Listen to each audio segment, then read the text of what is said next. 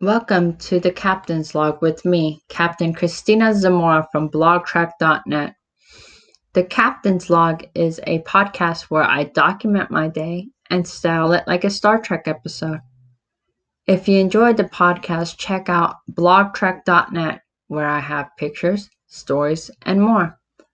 I hope you like this subspace transmission. Captain's Log, Stardate zero eight twenty-one twenty twenty-one point four. We arrived at Natoma two to gauge the planet's water levels. The planet has been experiencing drought-like conditions, and our crew wanted to document how severe the situation was. Upon our arrival, it was quite evident that water levels are at a record low, considering the location we beamed down to would normally be several feet underwater instead of being covered with grass. During my time on the surface, when I wasn't surveying the water table, I was deep in thought. I've been trying to reconcile my scientific inclination with my budding spirituality. For the most part, the two perspectives seem diametrically opposed to each other. Yet, I cannot ignore the overwhelming anecdotal evidence I've experienced. The other problem I'm having is the fact that when I'm ex- what I'm experiencing doesn't conform neatly with the usual finding God narrative that is commonplace.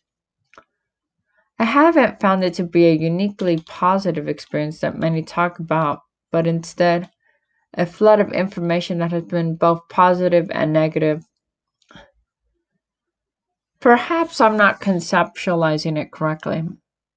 Usually there's good and bad entities that are talked about in most major religions. Just, at least till this point, I haven't found anything that exactly matches my own observations and experiences.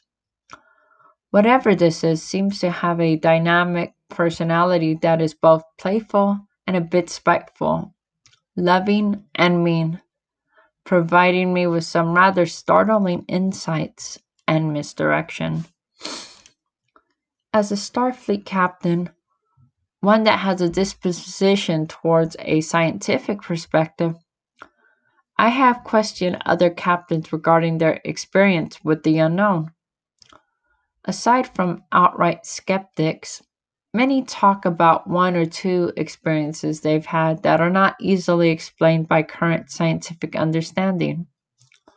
Many times, there are second-hand stories of miracles or other phenomenon. I guess the part that startles me the most is the fact that I've been having many, many different small and big experiences happen almost on a daily basis. Perhaps the difference is that before I wasn't really looking or listening. I was caught up doing my own thing, fly, flying around like a bee gathering my pollen. Nowadays, I feel like my ship has been hijacked, like the picture I took of the dragonfly on top of the bee.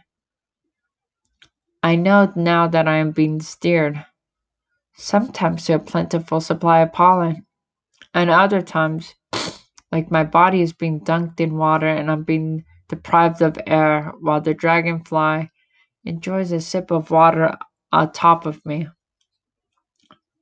Still, knowing what I know now, I don't know if I would go back to being arrogantly ignorant about what is out here and its abilities. During the interim time between entries, I've stopped going to the Seven Day Adventist Church. I didn't care for its divisive message and the fact that I probably wouldn't be able to integrate into that community anyways.